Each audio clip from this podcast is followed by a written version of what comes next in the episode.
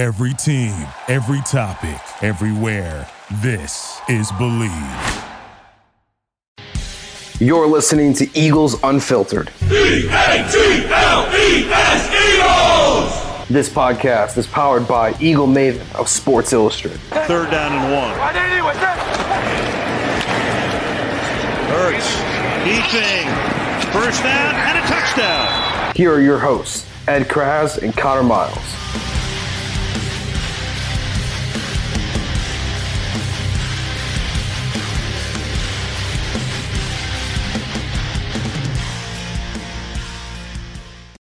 Thank you guys once again for tuning in to another episode of Eagles Unfiltered, powered by Bleav Podcast Network and sponsored by betonline.ag, the best sports betting website around. Remember, the NFL season is raging on. Basketball is here as well. Hockey is available too. Make sure you go to betonline.ag using promo code Bleav, B L E A V. Match your initial deposit up to 50%. B L E A V promo code. BetterHelp.com is also a sponsor of the show. If you go to BetterHelp.com slash Eagles, E A G L E S, Eagles, you'll get 10% off your first month of mental health therapy. Take care of yourself, just like we want you to at Eagles Unfiltered.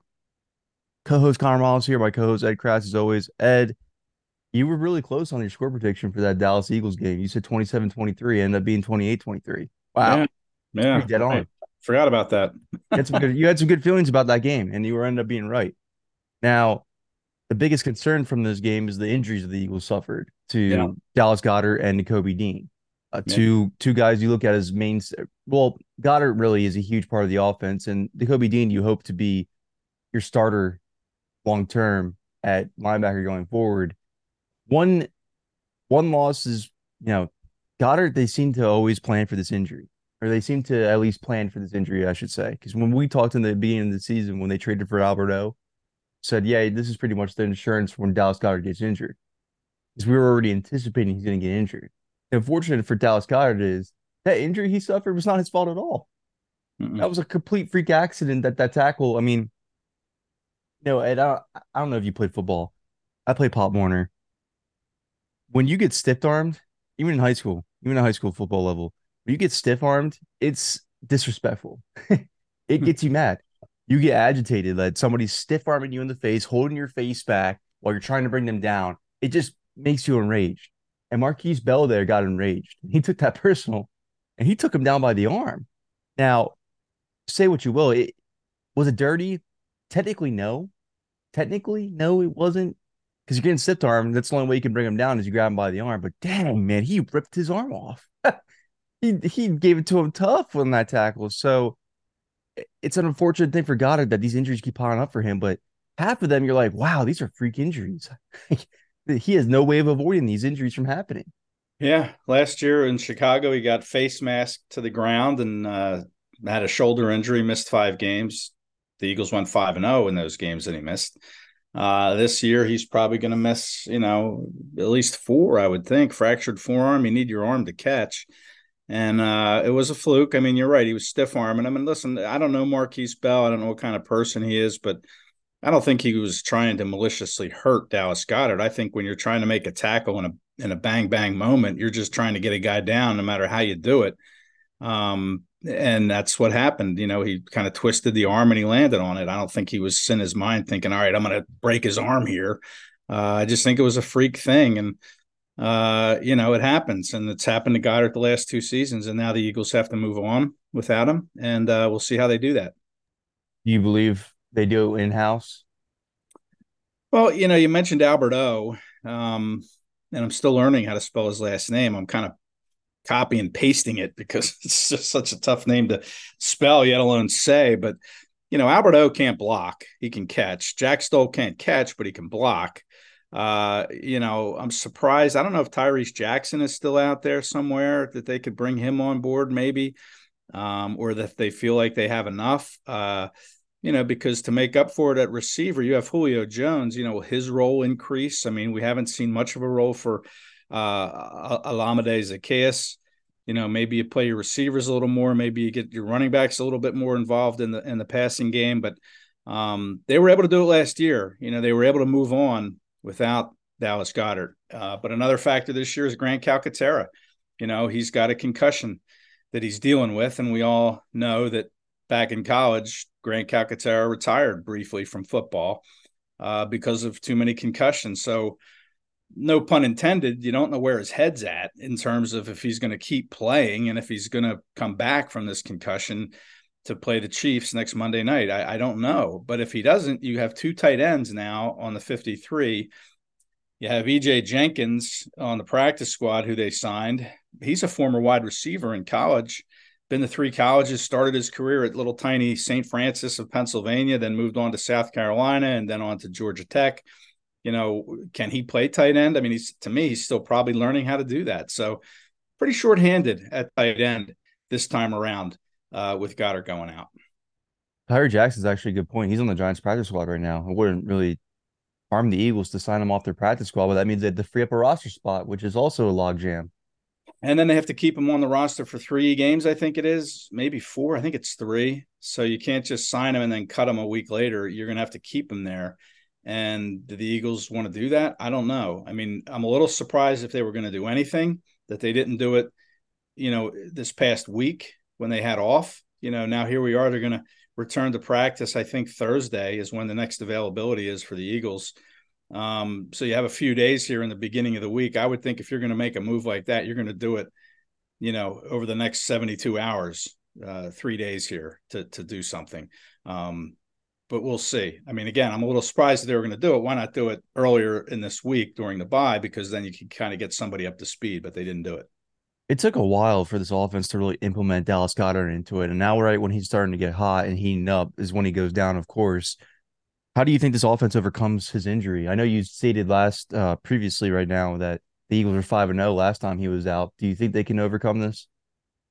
Schedule's a little bit more difficult. Um, you know, I'm not sure that they can go 5 and 0 again just because the competition's stiffer. Um, and you know, you don't have Calcaterra. I know Calcaterra stepped in a little bit last year too to help, but you know, Sirianni said there are other ways to to make up for it. And he mentioned the receiver packages, the running back packages. So, you know, they could choose to go that direction. Maybe feed the ball to Stoll three times a game. Again, not a big pass threat, but you know, maybe Alberto does step up and they target him four or five times a game. We'll see. He can catch um, you know, maybe he'll be effective in, you know, some 12 personnel with him and Stoll on the field. You leave Stoll in maybe to block a little bit and you send Alberto out into a pattern because, you know, Alberto can catch. Um, there's no doubt he can get open. So we'll see if the Eagles decide to go that way with him. I would imagine they would because I mean, you know, you and I said it at the beginning of the season when they made this trade, and everybody's like, "Why are they doing this trade?" And we're just like, "Well, it's insurance for Dallas Goedert when he goes down because it's you know it just always happens." And now the time has come you would think you would want to see the return on the investment. Yeah, it wasn't that big of an investment. You know, I kind of screwed up. I tweeted out that the Eagles gave up a fourth round pick for him. I was wrong. He was a fourth round pick of the Broncos, but the Eagles only gave up, I think, a sixth rounder, and they got back a seventh and Alberto. So it's it's not that big of an investment.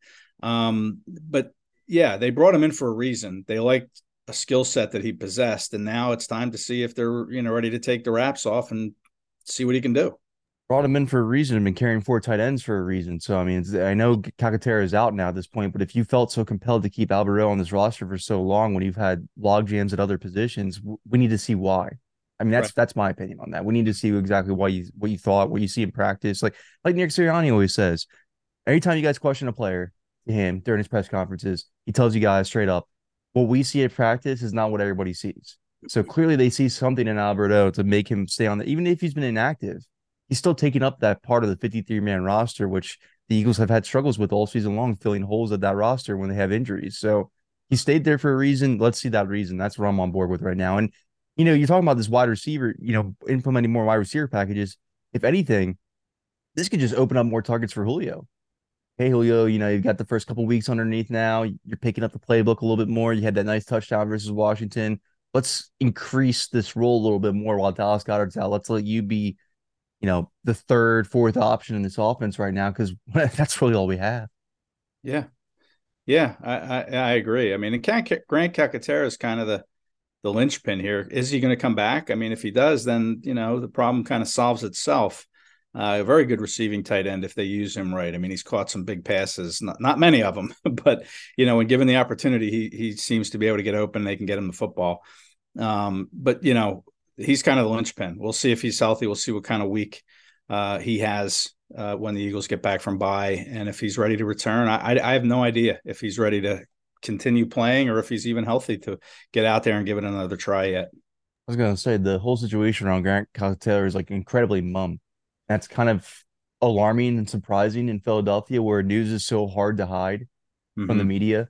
I mean, yeah. something always comes out. I mean, either Derrick Gunn's on it or Jeff McLane's on it right away, or or Ian Rapoport or Adam Schefter on it. I know that Grant Calcaterra is not the type to get national headlines, but I mean, he's having a concussion problem. The NFL loves looking into these concussion issues and making stories out of these concussion stories and not hiring a peep about Calcaterra after this concussion. I, to me, that seems like, you know, I know that you would IR him by now if if the worry is that he's done for the year, but playing it play week by week and missing this much time, that's a little alarming to me. Yeah, no, no doubt. Um, yeah, you you don't know, and of course, like I said, you know, he had the concussion issues in college, so you know, we'll see where he is. He's a bright guy. You know, we'll see if he's willing to risk coming back. And Nakobe Dean, I mean, yeah. Eh, the the injuries are piling. I know. How do I put this? He wasn't injury prone in college, but he had medicals that scared NFL teams away from him that dropped him to the third round for a reason, and now they're showing in the in in light in his football career already. I mean, second sit on IR. What's tough for him is the guy is great in run recognition. The guy has incredible linebacker instincts. He does. He is such a liability in coverage, Ed. I don't know if that's just, you know, him trying to get his footing in the NFL, him trying to adjust to the game. I mean, he's a first year starter, so it's hard to be so tough on him. But I mean, he's, you know, shout out to our friend of the show, Anthony Dabana. He he put out these these stats comparing what Nate Gerry did in coverage versus what Nakobe Dean has done in coverage when Nate Gerry was a starter for the Eagles. And Nate Gerry was better in coverage than Nakobe Dean had. Slightly better. Not alarmingly better, not noticeably better, slightly better, but it's still to the point where you're like, man, I, this team was noticeably improved at linebacker when it was Nicholas Morrow and Zach Cunningham as a duo instead of, you know, forcing Nakobe Dean in on some plays and taking Nick Morrow off the field. Is this sub- addition by subtraction at this point? Yeah, you know, listen, the, uh, Nakobe Dean played a lot of snaps at the University of Georgia in three years. I'm not sure he missed many snaps at all. So there's a lot of wear and tear uh, on that body at five foot 11, 228 pounds, whatever it is. So, you know, maybe that's why we're seeing it break down a little. I think both issues have been the foot. Uh, maybe it didn't heal completely, the first foot injury. And now here we are. He gets a Lisfranc sprain. Probably, you know, those things take four to six weeks. So, um, you know, maybe we see him come back at the end of the season. But right now, yeah, Nick Morrow and Zach Cunningham have been playing pretty well. And, you know, Nakobe Dean isn't the only one who struggled in coverage. I mean, I don't think that they're very good at all at the linebacker spot in covering tight ends. And Jake Ferguson had a huge day against them uh, from the Cowboys. And now you got to face Travis Kelce. So, you know, good luck with that. Sean Desai is going to have to come up with some kind of scheme uh, to, to kind of try to clamp down on him a little bit if you can. Um, so Nate Gerry was a converted safety, so he probably has more pass coverage experience. Maybe that's why he's better in coverage because he played safety at Nebraska and then transitioned to linebacker. Nakobe Dean has just been a linebacker, so he doesn't have as much pass coverage experience. Um, you know, you hope, listen, you still have him signed for two more years, right? Four year deal on a rookie contract. Uh, so far, these two years have kind of been a washout so far. Now he might come back and he might do some some good things, but haven't gotten much from him. He's played special teams, has played them pretty well, but you wanted more. Obviously, the Eagles were expecting him to step into this defense and be your captain in the middle of that defense for 17 games plus. They were spoiled last year when TJ Edwards and Kyzir White were able to stay healthy uh, for the 17 games and into the playoffs. That that was terrific. They did a great job. The Eagles really missed that um, because now you have two kind of free agent guys out there that uh, don't have the kind of pedigree that you would hope. And to me, the Eagles have to do something to make that position stronger. And what can you do now? I mean, not a whole lot, I don't think. I don't know what's out there on the scrap heap uh, to make that position stronger. But in the offseason, they're they're going to have to invest some resources in that spot because you know uh, you just can't keep giving up soft spots over the middle of your defense in the passing game. uh, and succeed. It's just not the way you're supposed to play football. So, you know, right now it's a problem not having Dean. I'm not ready to give up on him. You might be, fans might be, but I, you know, listen, he's still a young kid, played a lot of football. Maybe some downtime will help. Uh, and it's just a fluke. You know, Jordan Hicks, remember Jordan Hicks? He, he, the guy tore ligaments in his hand on his honeymoon. He couldn't stay healthy in Philadelphia. The Eagles give up on him and he goes away and he hasn't missed really a game since he left town. So, you know, you kind of have to let this contract play out, give him his four years, see what he can do. And, you know, hopefully this, this is just a fluke and he goes on these next two years and, you know, stays injury free. We'll, we'll see. I'm, I'm not convinced, but I'm not ready to give up on him either. The Nick Sirianni era of Philadelphia Eagles has taught us one thing, and we might have not all learned that lesson, myself included, yet, but the lesson is patience. Mm-hmm. This whole thing has been patience with this team. Everything has gotten better over time when given patience under the Nick Sirianni era. So to be fair, the Kobe Dean does deserve patience. It was a first year starter in the NFL this year. It was, you know, it wasn't pretty, wasn't beautiful. He's been injured, he's been banged up. But you're right, he has two years left on his contract. Give him a chance. He's on a rookie deal. He's not hindering the Eagles at all, just being there. So Right. But he was such a liability on the field this season that I, when he was taken out and Nick Morrow was put in, I said, well, you know, this might actually be better for the linebacking core because they kept rotating. You know, when Kobe came back from injury, they kept saying, all right, we'll put Morrow on situational basis now instead of just having Morrow and Cunningham running like they were. And, you know, I, I know that these linebackers aren't perfect in co- not even close to being perfect in coverage. They're actually among the league's worst. But I think you have to add some context to that, just like you had to add some context into Kobe Dean is Zach Cunningham doesn't go off the field. Right. He, he doesn't come off the field at all. He's on there every single snap. And I mean, you have to factor that into his struggling in coverage is the fact that he's being asked to do so much. Look, this guy, it's so funny to me that they trademarked this Justin Pugh straight off the couch thing because Justin Pugh had one good game. You know who was really straight off the couch? Zach Cunningham. They're literally at the end of training camp and they finally look at themselves in the mirror and they say, you know, maybe we should have brought back Kyzir White, who signed that two year cheap deal and is actually looking like one of the best defensive players on Arizona's defense right now. Maybe we should have matched that deal. You know, everybody's talking about oh, we're going to miss so CJ Gardner-Johnson. They're talking about they're going to miss Javon Hargrave. No, we actually really miss Kyzir White actually the most because that's that's what I see out there. I know TJ Edwards is great and everything, but the Eagles are never going to pay TJ Edwards what Chicago gave him. But they hmm. could have definitely matched what Arizona gave Kyzir White for sure. And he's been a very, very, very underrated player. And he was a very underrated player on that Eagles Super Bowl team. They miss him a lot. But I will say his replacement in Zach Cunningham, you could do a lot worse. You could do a lot worse, especially for a guy that was so late into training camp being added to this roster and being asked to be, hey, you know, you were here for a week, 10 days really. You look really good compared to what we have. We have nothing. so yeah. we're going to go ahead and make you a full time starter and we're not going to ask you to miss a single snap. I mean, you have to add context to that too. He's he hasn't played in a Sean Desai scheme before. He's played in some very illustrious schemes with Mike Vrabel in Tennessee and and Romeo Crennel and, and Houston, of course, but this is still a new scheme for him. This is all chemistry on defense is so vital, and every Eagles fan is learning that right now with all the changes that they made on defense and the struggles that they've gone through. But the bend and don't break is still there, and I think Zach Cunningham is a perfect example of bend but don't break because you're right. Ferguson did have a game, but there was a time where Ferguson had a, a very crucial drop on that third down. And you want to know why he had that drop, Ed? Because Zach Cunningham came in there and made contact and broke it up. Mm-hmm. And he did get burned by Tony Pollard once, but then he came back and fixed that problem and corrected again and was better against recognizing the run, stopping Tony Pollard going forward. So I think, if anything, my hats off this season are to Zach Cunningham on that defense. You know, we literally asked you to come off the couch and be our best linebacker on the team and it hasn't been pretty. It hasn't been beautiful. You're not an elite player by any means. Above average is actually pushing it a little bit, but still, given the context of the situation, what we asked you to be, I think you've been great for us this year. And I really thank you, Zach Cunningham, for your service. And and don't forget, I mean, when they signed him, he was kind of like the unheralded of the two linebackers they signed. Myles Jack was the one everybody got excited about because right. everybody knows Myles Jack. You know, he had that pedigree. And it's a shame his heart wasn't into playing football anymore. He lost the passion for it and he retired.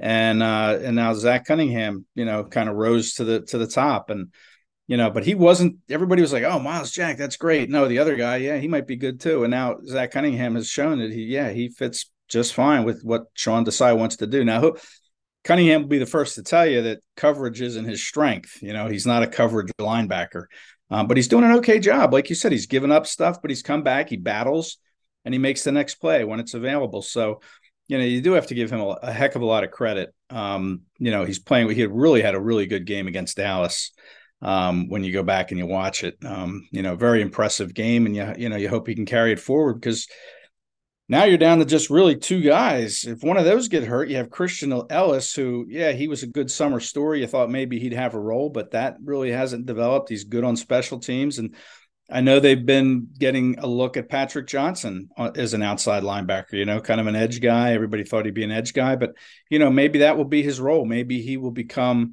one of those players who can fill in for a few snaps if need be. But if you lose one of those guys, Morrow or Cunningham, to an injury, it's going to get really interesting to see what they do. I will say one thing. The Eagles always unexpectedly don't know that they have a good linebacker in their midst. They they always seem to like TJ Edwards they overlooked for so long. And then Eric Wilson played so poorly bad that they finally said, All right, we gotta do something here. We let's just put TJ in and see how it goes. And then it went beautiful. So I'm not writing off Christian Elliss yet because I, I have, have been on record saying I think he has the chance of being the next TJ Edwards for this team. But you're right. I mean, they don't trust him to put in those in those situations now with all the injuries that they have. Uh, mm-hmm. Uh, can they really expect to do so if some if Cunningham and Morrow goes down? I don't know. I've been looking at practice squads around the league to see if there's a guy out there that the Eagles could potentially steal. And I do recall when Mykal Walker of the Falcons was waived, the linebacker for the Falcons was waived. I believe I could be incorrect, but I believe I remember the Eagles being among the names that put in a waiver claim for him. They just were obviously weren't awarded him because he went to the Bears originally, and the Bears were the first priority. Now, since then, he's on the Pittsburgh Steelers practice squad. That's a guy I think that they might look into if they do decide to, poach a practice squad linebacker. Because I'm going to tell you right now, I don't think this Ben VanSumeren guy is what, what you want to do each week going into these games is keep elevating him and using all his elevations and then having to either decide to bring him on the roster or completely waive him.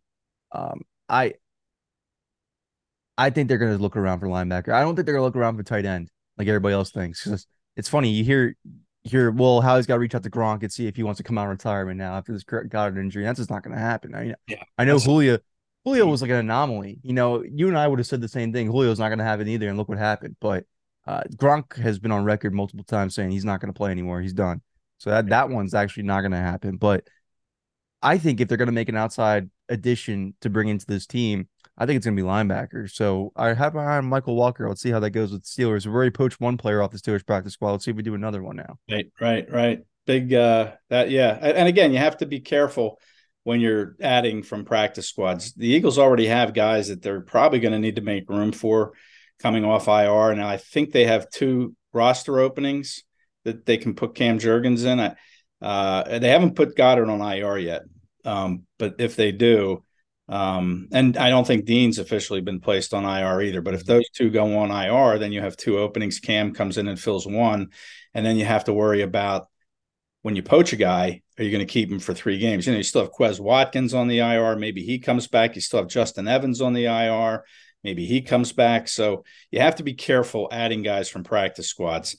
Um, ben VanSumeren, and it was interesting. They elevated him for the first time for special teams, got 10 snaps. I, I didn't notice him a whole lot, but you know, maybe they're trying to kind of build him up a little bit just in case they might need him. I know it would be kind of a, you know, real reach to get him snaps. I mean, but I think they think of him as like a TJ Edwards. Remember, TJ Edwards came onto this team in 2019 as an undrafted free agent from Wisconsin and didn't have much of a role, played special teams, really started working his way up from there, got better, got a taste of the NFL game, and really built himself into a terrific NFL linebacker. So I think that's kind of what they're hoping that the same track is that Ben VanSumeren takes.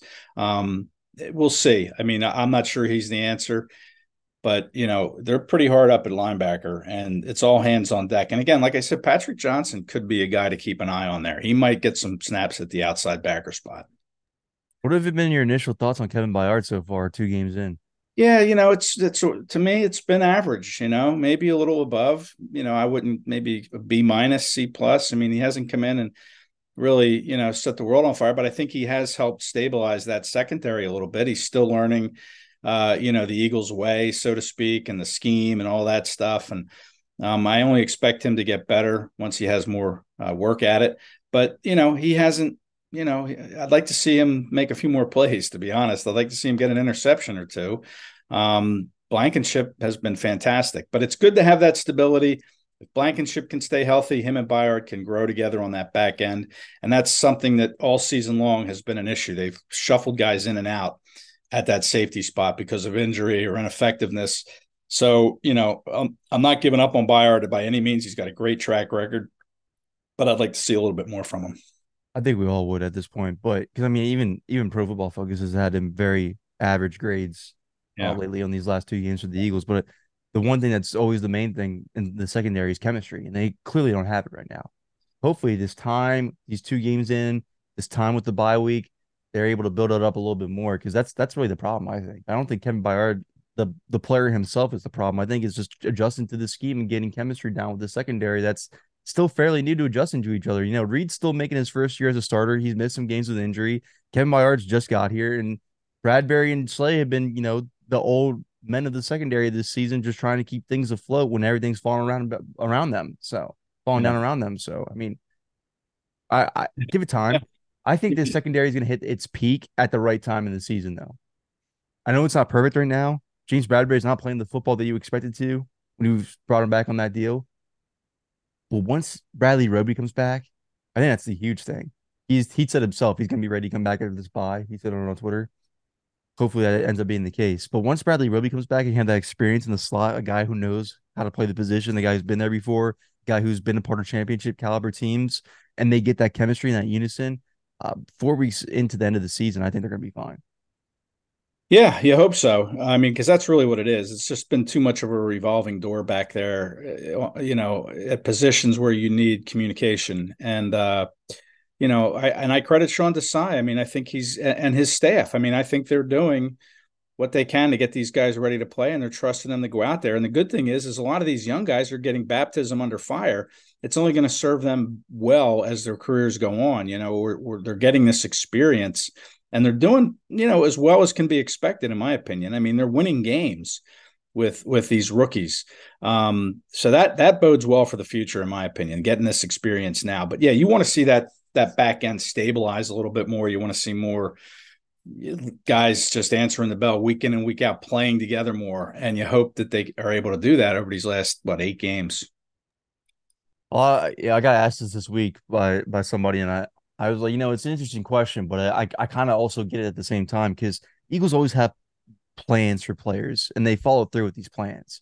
And Kelee Ringo is clearly a part of this long term plan of let's not rush him out there and destroy his confidence because he's not really ready yet. But it's funny that, you know, an undrafted free agent, Eli Ricks, can come off the street and the Eagles can ask him to be technically a starter for this team. And yet, Kelee Ringo, they're saying, you know, we're going to, we know we invested a fourth round pick into you. We're going to keep you on the side. We're going to let you develop. We're going to let you play special teams and we'll see, we'll go from there. Uh, but it's, it's funny to me how much trust Eli Ricks has earned. And I know everybody looks at next year and they say Isaiah Rodgers Sr. is on this roster. He's going to be the nickel going forward no matter what. But I don't think it's that set in stone, especially with this this trust and love that they have for Eli Ricks right out of the gate already. Uh, you're right. Getting these these lessons learned right now is only going to bode well for the future because they're going to have to make some tough decisions at corner. They're going to have to replace Slay and Bradberry at some point in time in the next two to three years. Getting this experience with Ricks now is only going to bode well going further. But you know, it's interesting that they, to me, and I know that the person that pointed out too. I mean, they don't even want to see Ringo on the field at all given all the issues that they have at corner. Yeah, I mean, listen, Ringo's doing a great job on special teams. You know, he's doing a fantastic job as a gunner. I mean, the Eagles haven't given up a whole lot of big plays in the return game. I know, you know, uh, Turpin hit a few uh, for the Cowboys on the kickoff, but you know, to me, Ringo's doing a nice job, and he's got such a big body. You'd think that maybe safety is more of his future. Of course, you know, we've said that about so many guys for the Eagles, Jalen Mills and Rasul Douglas, and it never happens. So I think they're training him at corner. They're cross training him at safety from time to time. But yeah, I, at some point, you know, he'll have to play a role, and I and I think he will. I mean, I think he's going to be okay. I mean, he's he's got the pedigree. He's a young kid, just turned twenty one, not that long ago. Uh, you know, they're just taking it slow with them. Like you say, you don't want to destroy the kid's confidence. We saw in the summer the struggles that he had. So there is a, a long way for him to come from what we saw in the summer. And, you know, that's what they're doing. They're just being patient with him. Uh, and I expect him to have a role, uh, you know, as his career develops at some point. Let's keep Won't- the It won't be this year. I don't. It, I'm pretty sure it won't be this year. But definitely not this year. No. They already showed that. They Yeah. showed that. They've had multiple opportunities to put him on the field and they opted not to, and they did for a reason. And hopefully it's a good reason. We'll find out because you're right. We always say this about everybody, but I really did think that in the draft. I thought Kelee Ringo was a safety. We'll Yeah. see if that ends up being his future there. And if not, I mean, if, if so, that's a good thing. But I know we always said that with Rasul Douglas, we always said with Jalen Mills, but you know, Sean Desai is a guy that he looks like he wants his guys to play multiple positions at least, or at least have that versatility to be a safety and a nickel in case he needs. So I cannot fit Kelee Ringo into that conversation as well. I I, I kind of like it. I do like that career path for him. Yeah. And since we're focusing on rookies, let's let's end it with talking about Tyler Steen in his first career start. I mean, I know that wasn't what we expected. I know you were informed on different information on that as well. It looks like you know he made the start over Sua Opeta, but I thought he played very well and he had that fumble recovery that was huge that would have lost him the game if he didn't get it. that was the best play he made all game, in my opinion. I mean, he did some nice things in the block game. You know, still a work in progress, but the Eagles like him, and he's probably going to be the guy next year. You know, I don't think he's unseated Cam Jurgens. I think when Jurgens comes back, it's Jurgens' job. Um, but next year, I think Steen's going to be your starter at right guard when Jurgens, if Jason Kelce retires, and who knows if he will. I mean, Kelce's still playing really, really well. Um, but you see him kind of branching out and doing other things. He was on the Thursday night telecast. You know, he could certainly be a factor in the, in you know, in the announcer's booth um, because of his insight and his, you know, his intelligence. So if he doesn't, if he doesn't come back, then that's Jurgens' job, and I think Steen's your right guard. So it was good to get that his feet wet in a huge game, you know, against an NFC East rival. Again, it's like the secondary with some of these rookies, Ricks and Sydney Brown, and you know, uh, who, whoever else has been out there uh, on that secondary. You're getting this baptism under fire, and that's what Steen got on Sunday, and that's only going to serve him well going forward. Yeah, the, you know, it's funny. The 2023 Eagles team is leaning a lot on their rookies. Yeah. Yeah, year. I wrote about that. I mean, I it's it, there's not every eight and one record's created equal. Last year, the Eagles won eight and one, and they were leaning on veteran guys more or less. No, their rookie class was not. It was kind of a redshirt year. You know, Jordan Davis had a role early, but then got hurt, came back, and Joseph and Suh were already on the team, so he didn't have much of a chance to show what he could do. You know, later in the season. Uh, Reed Blankenship had the most snaps, the undrafted free agent. He played more snaps than any rookie but yeah, it was. And this year's eight and one is a lot of rookies. They're really leaning. You know, Jalen Carter to me is the front runner for the MVP, uh, the defensive MVP. Whether or not he gets it, we'll see. But he's having a fantastic career. You'd like to see Nolan Smith's role maybe uh, increase a little bit more. Uh, you know, hasn't developed. Um, they're very deep on the outside, and Josh Sweat and and Haason Reddick. You know, how do you unseat those guys? So, uh, but you know, Steen, Brown. Uh, those are your guys that are getting these reps. And Ringo on special teams, you know, obviously McKee, the quarterback's not going to play, and Ojomo hasn't had much of a role at defensive tackle. But yeah, they're getting a lot of uh, ex- uh, help from this rookie class, and of course Eli Ricks, the undrafted free agent. That's what I'm saying. I mean, the the this team is leaned on the most this season. Their 2022 class of rookies and their 2023 class of rookies, and it's actually phenomenal if you really think about it. Because this is not what the Eagles used to do, especially under Doug Pederson. This was they would gradually bring these guys along. Now it's a shift of we need to influx our youth with our aging veterans instead of relying on the veterans because I think it's smart football. It's smart football long term, but it's also smart for keeping your veterans upright and not getting hurt.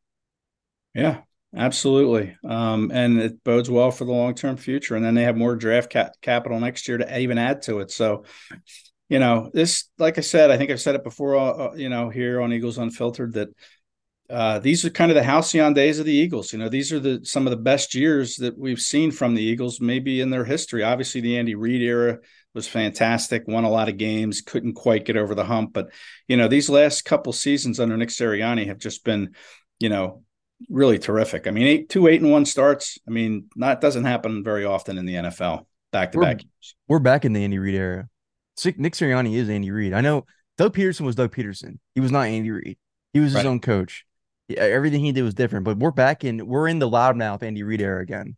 because Andy Reid was not loudmouth. He wasn't as bold as Nick Sirianni is, but we we're back. No, we're there. We're 100 percent there again because Andy Reid started off. I mean, he started off worse than Nick Sirianni started off, but this is it. This is the Andy Reid era again. The Eagles are back in there now, and they're only going to continue to get better going forward with the draft picks that they have and the way that they lean on their youth as is. But to end the show, real quick, ahead, it is insane. Jalen Carter's having the best rookie season of any Eagles rookie ever. Ever. I'm willing to say that. I'm 100% willing to say that because Wanda Wyatt, he's playing like the best defensive tackle in the NFL, and he's a rookie.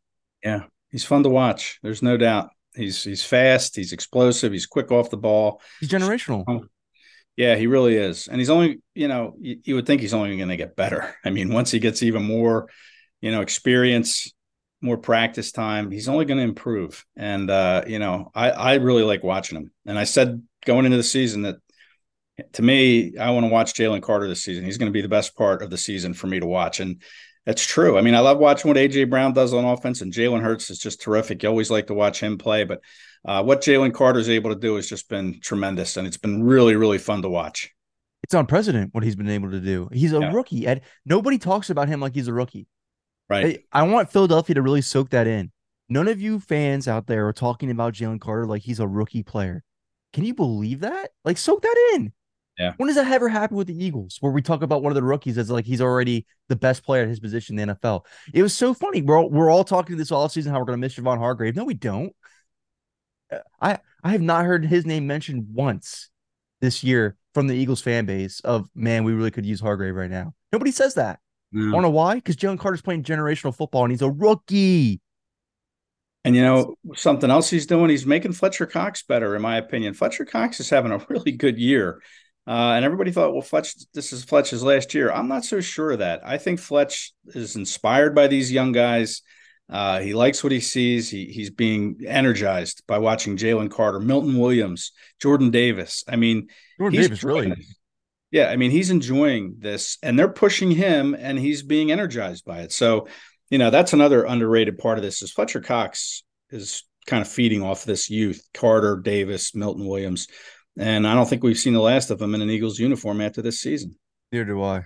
He's still playing in top level football. And if he plays top level football, how he's going to want to bring back his guy. That's right. how it works. Yeah. And you're right. I Jalen Carter makes everyone on that defense better, and he's a rookie. It's just insane. Yeah. So I don't know. I don't know if Jordan Davis is having the production he's having this year if the Eagles don't make the pick of Jalen Carter. I don't. Yeah.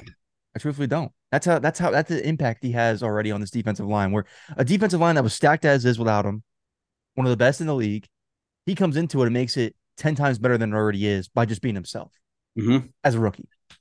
Like this, this is this is does not happen, folks. Please soak this in. Please take this to the bank. Please have a smile on your face after you listen to this episode, thinking about this because I'm telling you, I am right now. they this does not happen in the NFL where you have a rookie defensive player, especially at defensive tackle. I need to stress that the most, especially at defensive tackle, make this quick of an impact at this stage of their career. Doesn't happen. Never happens. So thank you, Joan Carter, for being Joan Carter. Thank you for Mickey Loomis and the New Orleans Saints for allowing Howie Roseman to have the opportunity to draft Joan Carter. Thank you to the Chicago Bears for making that draft day trade so that the Eagles can secure Joan Carter. You guys are the best. We love you for it. And that's going to do it for us, guys.